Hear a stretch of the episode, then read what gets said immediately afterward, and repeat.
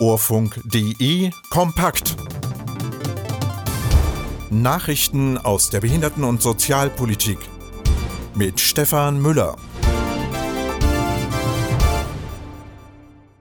Sozialverband Deutschland ruft zu mehr Akzeptanz und Toleranz auf. Paritätischer begrüßt Inflationsausgleich für Beziehende von Wohngeld.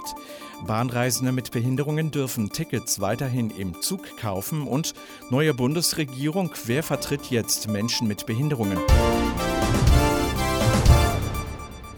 Der Sozialverband VDK Deutschland ruft zu mehr Akzeptanz und Toleranz auf. Der Verband reagierte damit auf die aufgeheizte Stimmung im Land und den sozialen Medien. Vor allem in den sozialen Medien erlebe man, wie Ausgrenzung, Hetze und Intoleranz Diskussionen bestimmten. Das erklärte Verbandspräsidentin Verena Bentele. Sie rief die Bürgerinnen und Bürger auf, sich gegenseitig zu respektieren. Ein Streit auf sachlicher Ebene sei Voraussetzung für das Zusammenleben in einer Demokratie, das sagte der Landesvorsitzende von Baden-Württemberg Hans-Josef Hotz. Der Paritätische Wohlfahrtsverband hat die von der Bundesregierung geplante angekündigte Entlastung für Beziehende von Wohngeld begrüßt. Zugleich forderte er einen Inflationsausgleich auch für Beziehende von Hartz IV und Altersgrundsicherung. Mit 100 Euro mehr müsse auch denjenigen geholfen werden, die mit den Regelsätzen kaum über den Monat kämen. Das erklärte Verbandshauptgeschäftsführer Ulrich Schneider. Auch sie hätten akut mit Kaufkraftverlusten zu kämpfen. Insbesondere die gestiegenen Kosten für Strom bereiteten betroffenen Menschen große Sorge. Bahnreisende mit Behinderungen dürfen Tickets im Fernverkehr auch weiterhin im Zug kaufen. Wie die Deutsche Bahn mitteilte, gilt dies für Reisende, die in ihrem Schwerbehindertenausweis mindestens einen Grad der Behinderung von 50 nachweisen können. Das Unternehmen hat den Fahrkartenverkauf an Bord unter anderem wegen rückläufiger Zahlen des Ticketverkaufs in den Zügen eingestellt. Viele Reisende nutzten inzwischen die digitalen Online-Angebote der Deutschen Bahn, um eine Fahrkarte zu kaufen, heißt es. Reisende könnten ihre Tickets noch bis zehn Minuten vor Fahrtantritt online buchen, heißt es weiter. Für eingeschränkte Reisende gibt es eine Ausnahme. Der Grund, viele Betroffene hätten Probleme, die entsprechenden Angebote zum Kauf von Tickets innerhalb der gewährten zehn Minuten zu nutzen. Nach eigenen Angaben plant die Bahn aber für den Herbst den Verkauf auch per Rechnung.